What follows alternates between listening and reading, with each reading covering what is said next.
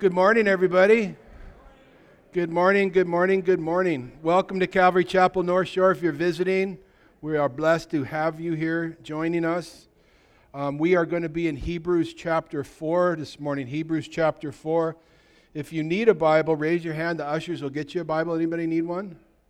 Just raise your hand. Keep your hand up, they'll get to you.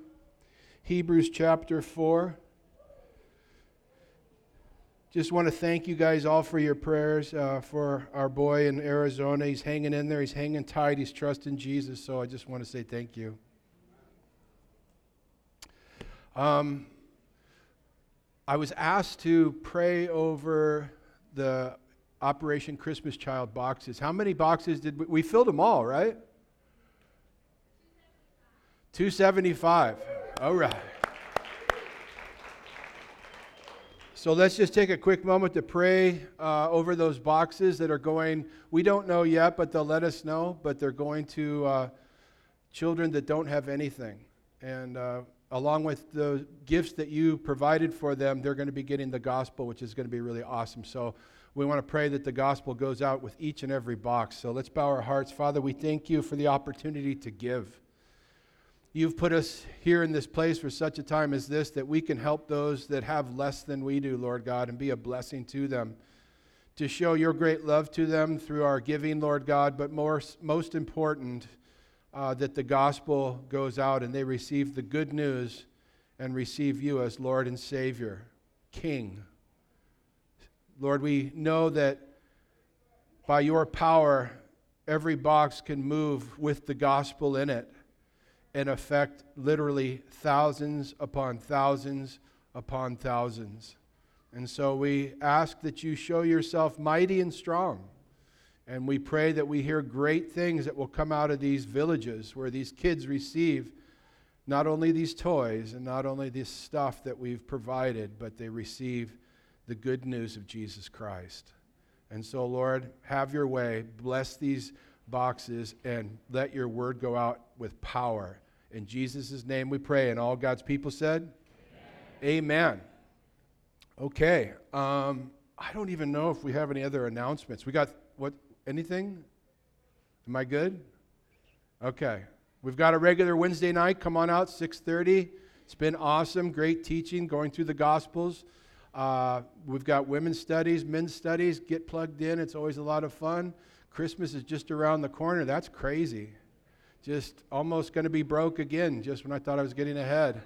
Um, great time for us as believers to bless people by our giving and to help those in need and uh, just be the hands and feet of Jesus during these times of Thanksgiving and, and Christmas. And so, as we go through the book of Hebrews, it's been, I don't know, it's been powerful. It's been impacting to me in my life. Um, it just sets so many things straight about faith in Jesus and why Jesus is superior to angels, why Jesus is superior to Moses and superior to Joshua, to Aaron and the high priest. Jesus is superior over all things. And he's not just number one God out of a list of one to tens. He's number one on a list all by himself. Nobody even comes close. I used to always laugh when I heard people say Satan is the opposite of Jesus. No, he's not. He's not even close. Satan's the opposite of Michael the archangel, and the, Michael the archangel doesn't even come close to Jesus. Jesus is in a realm all by himself, and he's worthy to be praised. And so the book of Hebrews strengthens us in our understanding to make things clear that we're saved by faith and not of ourselves, not of works, lest anyone should boast but just putting everything to Jesus credit. Everything he did on the cross, you and I could not perform. And the wonderful thing is to think that the God that created the universe would see sinful man and love us so much that he would come down and die for us and hand us a gift of salvation for all eternity and say it's free. I still can't get over that. I still can't fully understand his unconditional love for me. That he knows all my failures. He knows all my mistakes I'm going to make in the future, and he still chooses to love me. Now, some of us, we're not that gracious, are we? When someone does something wrong to us, we can hold a grudge for a while, maybe let it go after a few months. But for some of us, we're still holding on to stuff from years ago, thinking somehow that that person needs the blood of Jesus more than I need it, and forgetting how much God has forgiven us and our, lack of forgiving one another is really sad. That we should be known for our love our love for God and our love for each other, that we should be that hands and feet of Jesus, that we should be a reflection of our Lord, loving, forgiving, showing grace, and having mercy. Thank God for God's grace and mercy. Amen. And so, as we look into this passage today, chapter 4, you'll have to excuse me, I had a cold a week ago, and I still got that lingering cough. But as we look at this chapter 4, the title of the message is Resting in Jesus, Part 2. Are you resting in Jesus? Are you trusting in Jesus or are you trusting in yourself? He opens it up in chapter 4. He says, Let us therefore fear lest a promise being left us of entering into his rest, any of you should seem to come short of it. For unto us was the gospel preached as well as unto them. But the word preached did not profit them, not being mixed with faith in them that heard it. For we which have believed do enter into rest, as he said, As I have sworn in my wrath, if they shall enter into my rest. In other words, the if is saying they didn't, although the works were finished from the foundation of the world. For he spake in certain place of the seventh day and the wise, and God did rest the seventh day from all his works. And in this place again, if they shall enter into my rest, seeing therefore it remaineth that some must enter therein, and they to whom it was first preached entered not in because of unbelief. Again, he limiteth a certain day, saying in David, Today, after so long a time, as it is said, Today, if you will hear his voice, harden not your hearts. For if King James says Jesus, it's referring to Joshua. Joshua in the Greek is Jesus. For if Joshua had given them rest, then would he not afterwards have spoken of another day. There remaineth therefore a rest to the people of God, for he that entered into his rest, he also has ceased from his own works, as God did from his. Father, open our eyes to what you're telling us. Lord, allow this passage today to help us to draw closer to you and trust and rest in you, Lord God. So hard for us to rest in these crazy times, but Lord, all things are possible through you. And so we pray that we would get strength from you that we can get from no one else, and that we would put all our trust and rest in you. In Jesus' name we pray. Amen. So the question is today is are you resting in Jesus? Truly. Now I know as believers trusting in the Lord and Savior Jesus Christ, we all have peace with God. But there's also a peace of God, and that peace of God is the rest that we're speaking about today. The peace of God is what not all Christians have. Because many times our circumstances, our trials, our giants, our storms will get bigger than our God in our lives. And if that's the case, you need to turn that thing around and make God so big in your life that you cannot see your storm. God wants you to put full trust into Him, and He allows things to happen in our life to help to grow us and sometimes we don't fully understand, and we end up saying, Why, God? Why is this happening to me? I'm living for you. I'm doing your will. I've, I've stepped it up. I've, I've done more than I've ever done in my life, and this is still happening. Why, God? Why? We don't always understand, but we know that God loves us and his desires for us are good, and the purpose of the storm that you're going through is going to benefit not only you, but someone else. It's during those hard times that actually cause us to grow ch- closer to God than ever before in our life. Don't you up your prayer life when things are going bad? Then why is it that when things are going good, we decline in our prayer life? I think we should just be upping our prayer life each and every day during the good, the bad, and the ugly. And just stay close to God because that's the key to resting in God is by being in His Word and having prayer time with Him, communing with the Lord, and studying His Word. Because when I'm in the Word, it gives me more faith. Faith cometh by hearing, hearing by the Word of God. And when you find yourself not resting in God, when you find yourself freaking out over the challenges in life, you need to get on your knees, have a conversation with the Lord, and get in the Word so you'll be strengthened and you'll start trusting and resting in the Lord Jesus Christ. Now, last time we talked about how the children of Israel did not go into the promised land because of unbelief. God had done all these miracles for them, got them to Kadesh Barnea. They're ready to enter in the promised land. He sent 12 spies in to spy out the land of milk and honey. They came back, they said it's everything that God said it was. But 10 of them said there was giants in the land and we're mere grasshoppers. We can't take the land. The Anakim were in the land. The Anakim were 12, 14, 16, 18, 20 feet tall. And they scared the people. And those 10 spies worked the whole crowd, and some 3 million people fell into uh, the, the unbelief that God could handle the situation of the giants. Only Joshua and Caleb said, Listen, those guys, they're nothing. We'll smoke them. If God's for us, who could be against us? But because they listened to the 10, and they said, you know, all our children are going to be killed by these giants. God said, because of your unbelief, you will die here in the wilderness, but the children that you thought would die in the promised land, they're going to go through and enjoy my promises. And so it tells us in verse 19 of chapter 3 so we see that they could not enter in because of unbelief. now, I thought that was kind of interesting because I would think they wouldn't enter in because they screwed up all the time. I would think they wouldn't enter in because they made a lot of mistakes. I would think they wouldn't enter in as a lack of service to God, a lack of giving to God, a failure to keep His commandments, or because of immorality that they've fallen into. But that wasn't the case. It was only their unbelief that kept them out. That's, that's the grace and mercy of God that the ones that did go through, even though they could have had all this stuff in their life that was wrong, they went through because they had faith. I think sometimes in our lives, you know, what God has brought us out of. Think about that.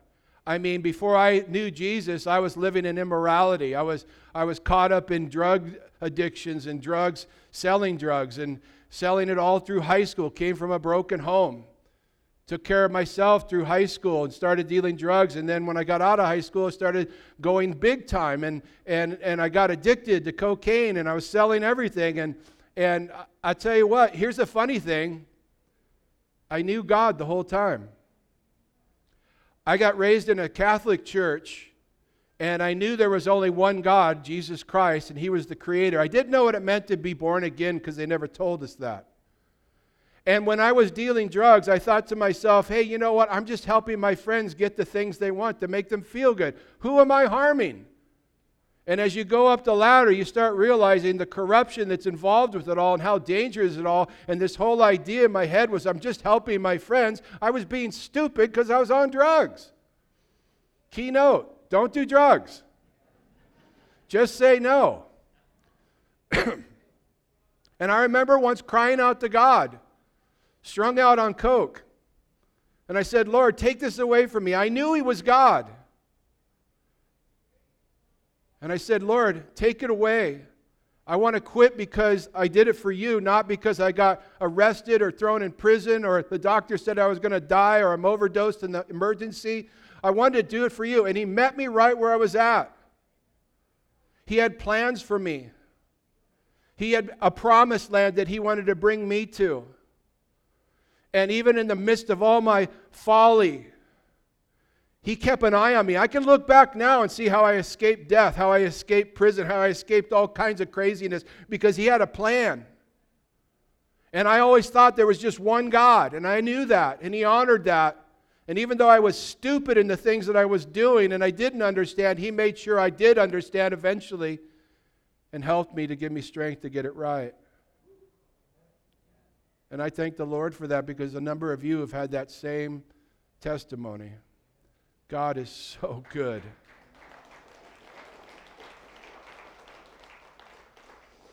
And so now that he's changed our lives, he's, you know, we live in a really crazy world right now. Um, it's unstable as can be. And, and I just thank God for his ability to allow us to rest in him. Because I, I, I, I, I'm serious. I don't know how unbelievers can even handle life right now. It is so nutty. If you can't put your trust in Jesus in the midst of chaos, I don't know what you put your trust in. And so he's encouraging the believers here to rest. And I'm encouraging you today because I'll tell you what, a lot of times, even we can wake up in the morning thinking everything's great, and by the end of the day, it's chaos, and we're not resting in God. And I just want to be able to do my best and let God do the rest and just trust that He's got it handled, okay? That He knows what He's doing. And so in verse 1 of chapter 4, He says, Let us therefore fear lest the promise being left us of entering into his rest, any of you should seem to come short of it. You don't want to come short of the rest of God. I encourage you more than ever right now to trust God, to rest in him, and do what he's telling you to do. it's funny that he says, Let us therefore fear, because you're like, I thought we weren't supposed to fear. I thought Timothy said God didn't give us the gift of fear, but of power, love, and a sound mind. Well, that's true. But there is a healthy fear. The fear of the Lord is the beginning of what? Wisdom. There's a healthy fear if I go down to the beach and I'm going to surf and I see five fins going back and forth. Something's telling me don't go out there. That's a healthy fear. But there's an unhealthy fear is when we let the problems in life, the storms in life, the trials, the giants in our life destroy our life instead of letting God have his way. Israel was facing giants, and you might be here today facing giants. But God says, I've got your giants. Trust me, rest in me. I'm here for you. He says in verse 2 For unto us was the gospel preached as well as unto them. The gospel was preached to them. The gospel means good news. We've been given the good news and we got saved because of the good news. They were given good news, but they didn't listen. But the word preached did not profit them, not being mixed with faith in them that heard it. Have you ever heard the word of God and not mixed it with faith? And then it does you no good? God was giving them promises, but because of a lack of faith, they wouldn't enter in because of unbelief. We need to be trusting in the promises of God. God tells us in His Word, I will never leave you nor forsake you. What does that mean? That He'll never leave you, He'll never forsake you. God is always there for you. You're a child of God, you're His, He loves you. And He tells us that He will always be with us. He also says in His Word, My desires for you are good. He says, if we believe on him, we shall be saved. He tells us that I go to prepare a place for you. What does that mean? That means he's been preparing a place for us for 2,000 years. How much better is that place than what he did for six days?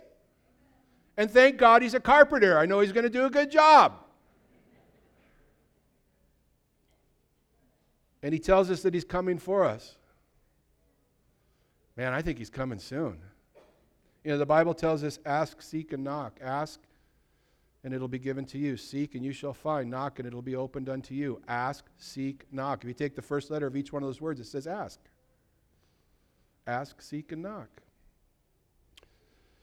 We have to walk by faith and not by sight. Faith is the substance of things hoped for, the evidence of things not seen. Without faith, it's impossible to please God. Matter of fact, in Romans it says anything that we don't do, anything that we do that is not in faith is sin. Are you walking by faith or are you walking by sight today? It's really easy to start walking by sight.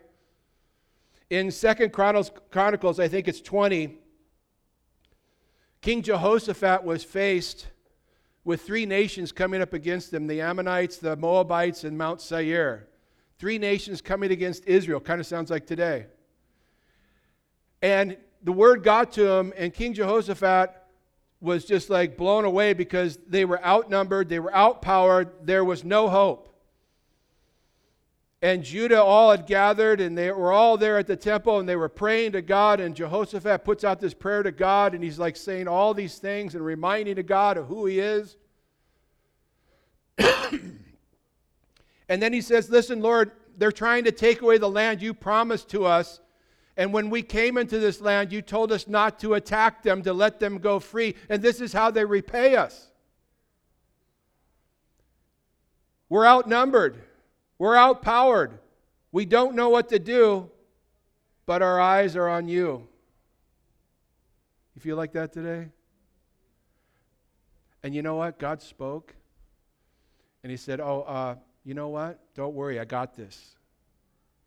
Stand back and see the salvation of the Lord. Um, you guys aren't going to have to fight this fight. You're going to watch me do it. So stand back and watch the salvation of the Lord. And you know what Jehoshaphat did? He, the next day, they got all the troops ready, and they were so confident in what God said that it was going to be God's fight, not theirs, that they put the worship team up in the front row marching into battle. Austin would be stoked, wouldn't he? And they got there, and you know when they got there? God had wiped out all the enemy, all three nations. And for some reason, God had put it on the heart of the enemy to bring all their jewelry with them, their gold, their silver, and precious stones. And they died on the battlefield with their God. And it took, I think it was at least two or three days, it took the children of Israel to collect all the booty, all the gold and silver and gems. But they had to walk by faith and not by sight. They had to trust. They were resting in the Lord. And that's the good news. In verse 3, he says, For we which have believed do enter into rest, as he said, As I have sworn in my wrath, if they shall enter into my rest, although the works were finished from the foundation of the world. The idea it says here, if they shall enter into my rest, implies they hadn't in, entered into his rest and here he's discussing a salvation rest, a rest that's trusting in Christ Jesus. The Hebrews had faith in Jesus, but were now going back to works, and they weren't just trusting in salvation by faith. They were not resting in Jesus as salvation by faith. And God is saying that this salvation, this rest, this salvation by faith was settled before the foundation of the world. That your salvation was settled before the foundations of the world. God knew what you would choose. God knew that you would take advantage of what He was providing. And what He's saying here, He's trying to bring to these Hebrew Christians the idea that, listen, guys, you are only saved by what Christ did and not by what you do. And going back to the law is futile because it's a slap in the face to Jesus that he didn't he wasn't able to finish it that he wasn't good enough. He was good enough. He did finish it. And it's always been faith. It's never been works. And you'll say to yourself well what about the the commandments? And what about all the things they had to do for sacrifices? And what about what the feast and all that stuff? They did all that stuff in faith they all, all the feast, everything, the Sabbath, uh, the, the rituals, they were all pointed to Jesus Christ. And when Jesus Christ came, he finished it. He was the final sacrifice once and for all for all mankind. He fulfilled the law. We are no longer under the law. He, we are dead to the law because he was the only one that could fulfill it. And because he's done that, now we just call upon his name. And we're born again. And we don't offer sacrifices anymore because everything that in the Old Testament that was pointed to Jesus has been fulfilled in him and what he did at the cross. And that's the good news. It's always been faith. You know, it's funny when you talk to a Jew, they always like to bring up Abraham, Father Abraham. You know, we're of the seed of Abraham, you know, and oh, that's great. So am I. No, you're not. Yes, I'm grafted in. A circumcision of faith But even with Abraham, this is what you tell your Jewish friends. You say, listen, guys, um, I don't know if you know this, but Abraham wasn't a Jew. And a lot of them don't know that. He was actually a pagan Gentile. And not only that, but he made little action figures, idols, and sold them. Most Jews don't know that. Not to mention, it says that it was his faith that was imputed to him for righteousness. It was faith that saved him in the Lord before the Ten Commandments had even come on the scene, before circumcision had even come on. It's always been faith. And what the Jews did in the Old Testament with sacrifices and the keeping of the feast was all in faith. Their works didn't save them.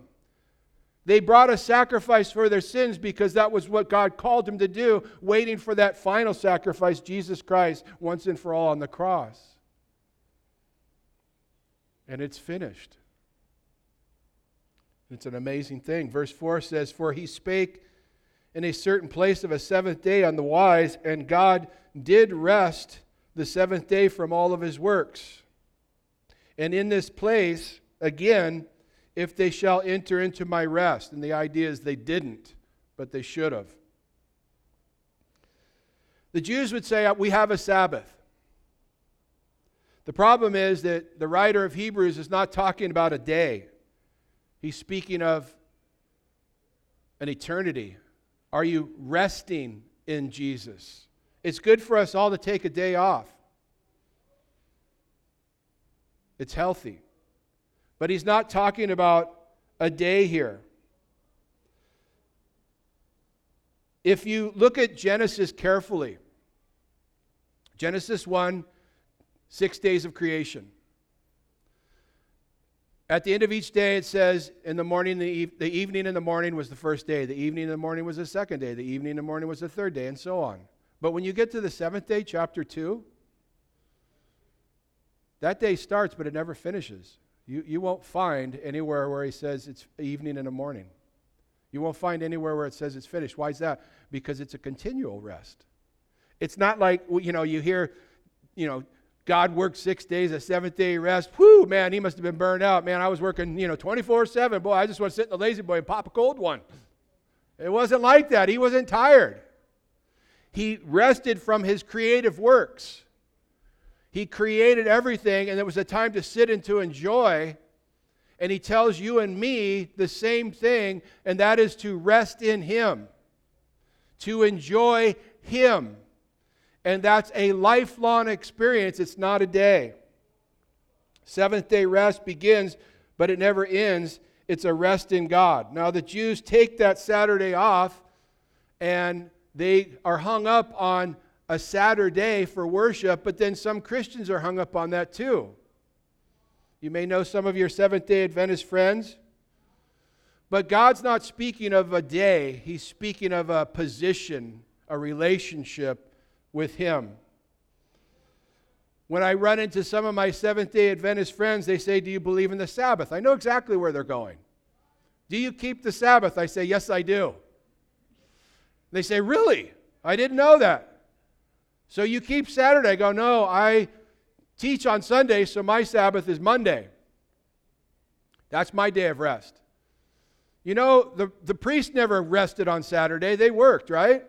So my day of rest is on Monday. But I'll say to him, listen, you know, Monday's a great day for a Sabbath, but so is Tuesday. And Wednesday's pretty good too. And Thursday and Friday, Sunday, I mean, because why? Because you and I resting in the Sabbath is because we're resting in Jesus, the Lord of the Sabbath. He is the fulfillment of the Sabbath. And if you're in Christ Jesus, you are keeping the Sabbath. The problem with those who will try to say to you that in order to be saved, you've got to trust in Jesus and keep the Sabbath because some of the Seventh day Adventists will say to you if you worship on Sunday, you're, you're worshiping the sun god, a pagan god. And I'm like, well, if we're going to talk about that whole realm, the pagan gods for each day, well, then we've got to acknowledge Saturday is the worship of, of Saturn, and you're just as messed up then. See, it doesn't make any sense. And the other thing I'll say to them is listen, if you're saying you're saved by faith and keeping the Sabbath, now you're going back under the law. And the problem with that is that we can't keep the law. and if you can keep the Sabbath, but you don't keep the other nine commandments, you're guilty of breaking the whole law and you fall short. See, you can get into heaven by keeping the law. The problem is you can't. Only Jesus could. Aren't you glad that he offered salvation as a free gift?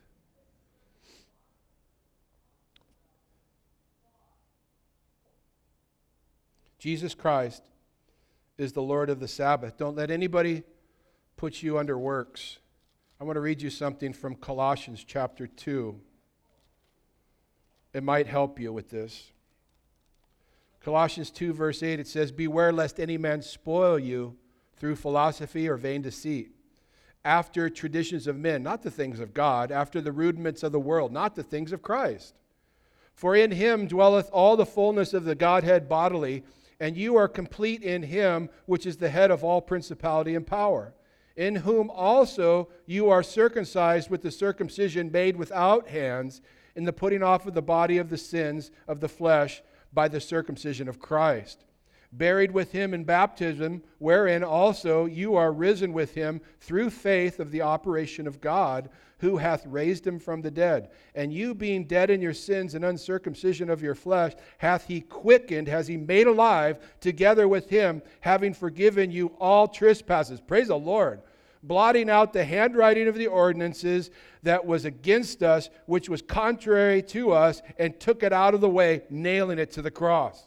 And having spoiled the principalities and powers, he made a show of them openly, triumphing, triumphing over them in it. Let no man therefore judge you in food or drink or respect of holy days or of new moons, speaking of feasts or Sabbath days, which are a shadow of things to come, but the body is of Christ.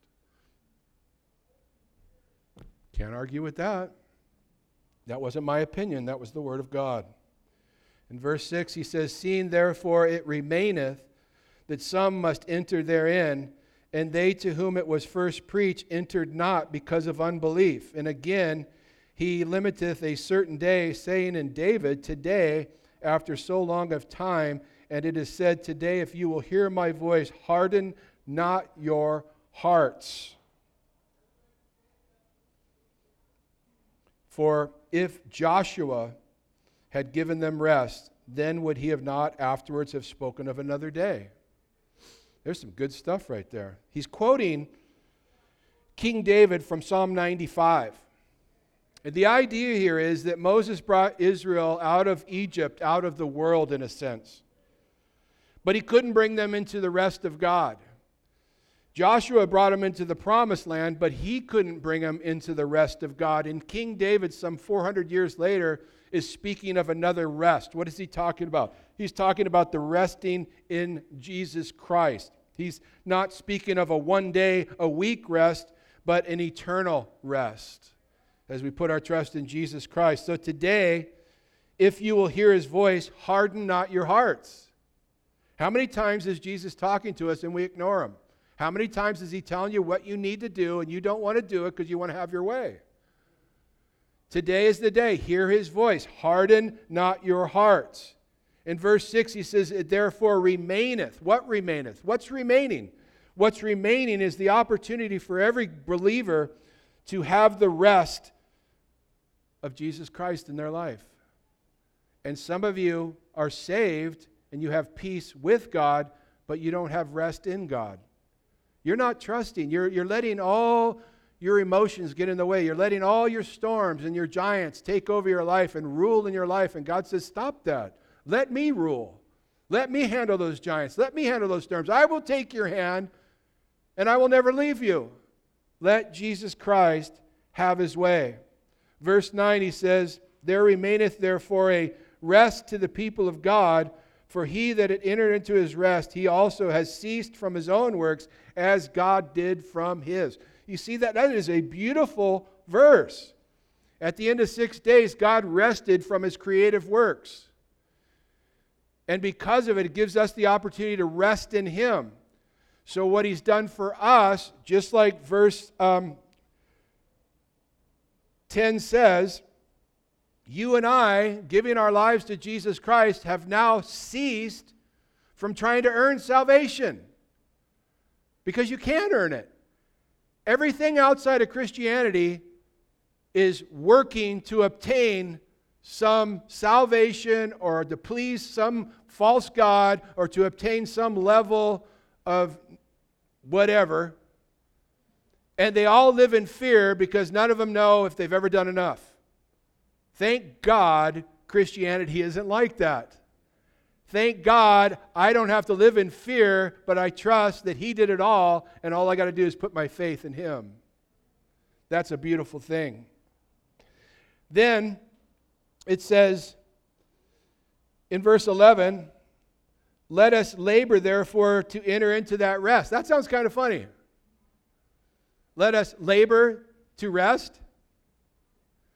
Some of you got to work at it to slow down. Some of you really have to work to just sit down and smell the roses, right?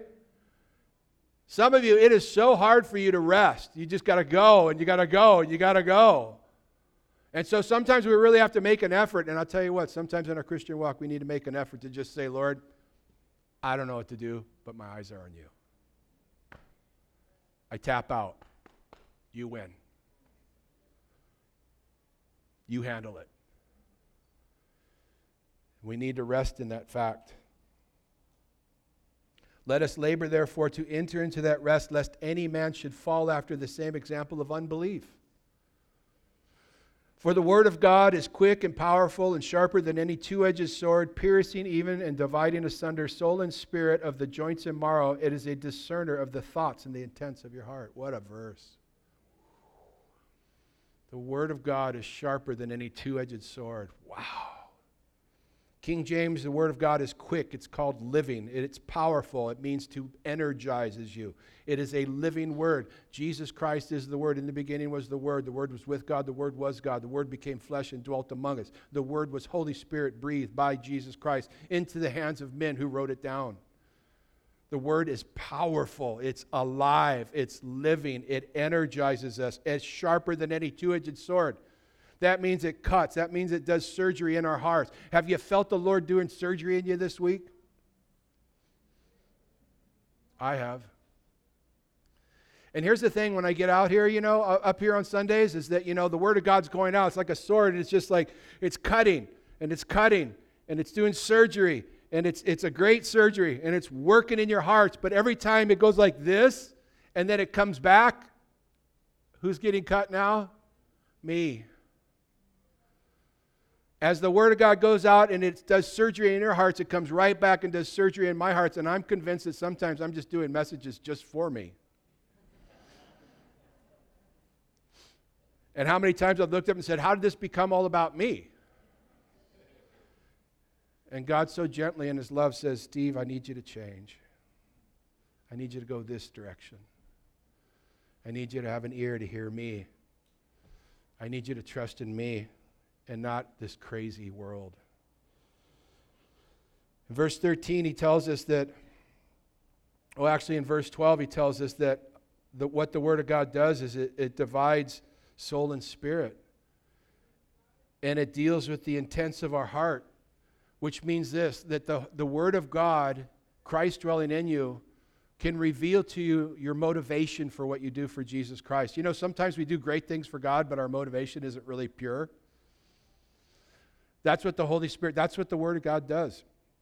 It kind of like reveals, hey, that was pretty cool. That was godly, and a lot of people got blessed, but I know why you did that. You wanted to be seen. Does that make any sense? You ever done something for God with kind of just, you, you kind of wanted to be seen? Like I'm leading somebody to the Christ. Oh, look, everybody's around.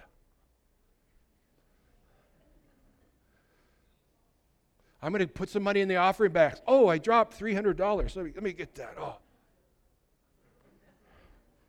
It's that subtle. You're doing good stuff, you're doing godly stuff. But the Holy Spirit is able to discern the motives of my heart. And I'm going to get to heaven, but God's going to try my motives to see if I did it for Him, if I did it for me. Did I serve in the church for Him? Did I serve in the church for me?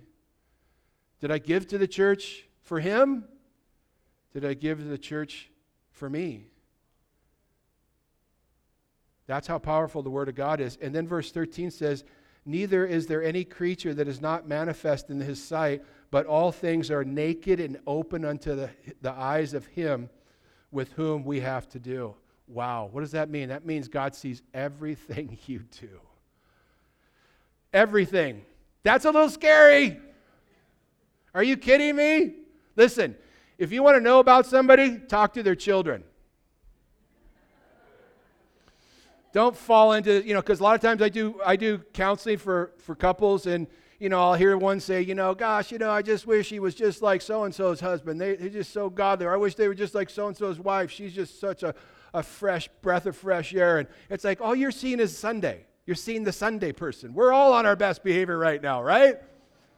They got problems too. There is no perfect marriage except us to Jesus. But if you want to find out more about somebody, talk to his kids. And, and if you want to find out more than the kids know, talk to his spouse or, or you know, his wife or his, her husband. But I'll tell you something there are things that their kids know that you don't know, and there's things that their spouse knows that the kids don't know and you don't know, but there's things that God knows that not even our spouses know. Why? Because we got all this crazy junk going through our head. And it's a battle. That's why God says, Take your thoughts captive, lay it all at my feet. Increase in me. Purify your hearts, for I am pure. Be holy, for I am holy. And the only way I'm going to overcome those things is being in the Word of God and on my knees. In verse 14, he says, Seeing then that we have a great high priest, praise the Lord, that is passed into the heavens, Jesus, the Son of God, let us hold fast our profession or our confession. For we have not a high priest which cannot be touched with the feeling of our infirmities, but was in all points tempted like we are, as but with, uh, without sin. And here he's, he's talking about the superiority of Jesus Christ to the high priest of that day. And even to take it all the way back, that Jesus Christ was superior to Aaron, the high priest, that you and I have a great high priest that is passed into the heavens, Jesus, the Son of God. Let us hold fast that profession. And we have a God that understands us because he was tempted on all points, just like you and me. Why was Jesus Christ better than the high priest at this time this letter was written. See, he's trying to plea, he's trying to reach these folks that have gone back to works, gone back to circumcision, gone back to the Sabbath, gone back to sacrificing. He's trying to reach them saying Jesus is way better than any high priest, better than Aaron and all that followed him. Why? because Aaron and all the high priests that followed after Aaron were sinful. And Jesus was without sin. They were all just men. And here it tells us Jesus Christ is the Son of God. Aaron could only approach God once a year on the Day of Atonement, and you and I have access every moment of our life. That's good enough for me. And he's pleading with them. And Jesus Christ is our great high priest, interceding for us every day, praying for us every day. He's going to get us to the finish line. That's good. And here's the better news He understands you. Your wife may not understand you. Your husband may not understand you. Your kids may not understand you. Your boss may not understand you. But He does. And He sees right through to your heart. And He loves you. And the reason he understands is because he was tempted on all points. You say all points? You think, you think he was tempted with sex. Well, it says all points.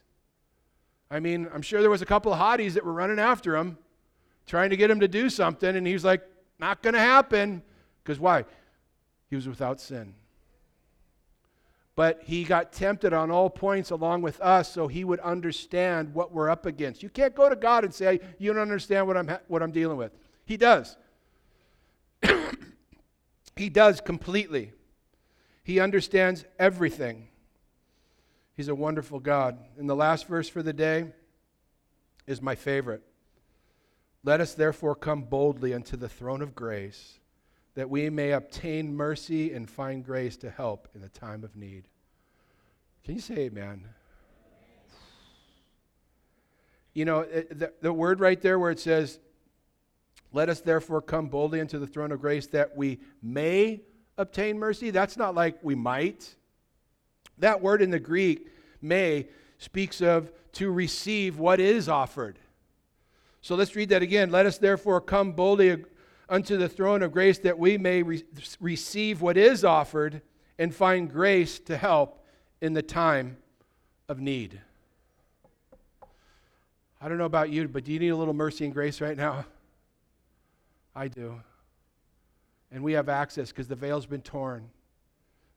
And we don't have to go to a human high priest to represent us to God. We can go straight to Jesus Christ, and that's an amazing thing. Are you resting in Jesus today? If you're not resting, maybe you need to come boldly before the throne of grace that you would obtain his mercy and his grace for such a time as this in, in a time of need.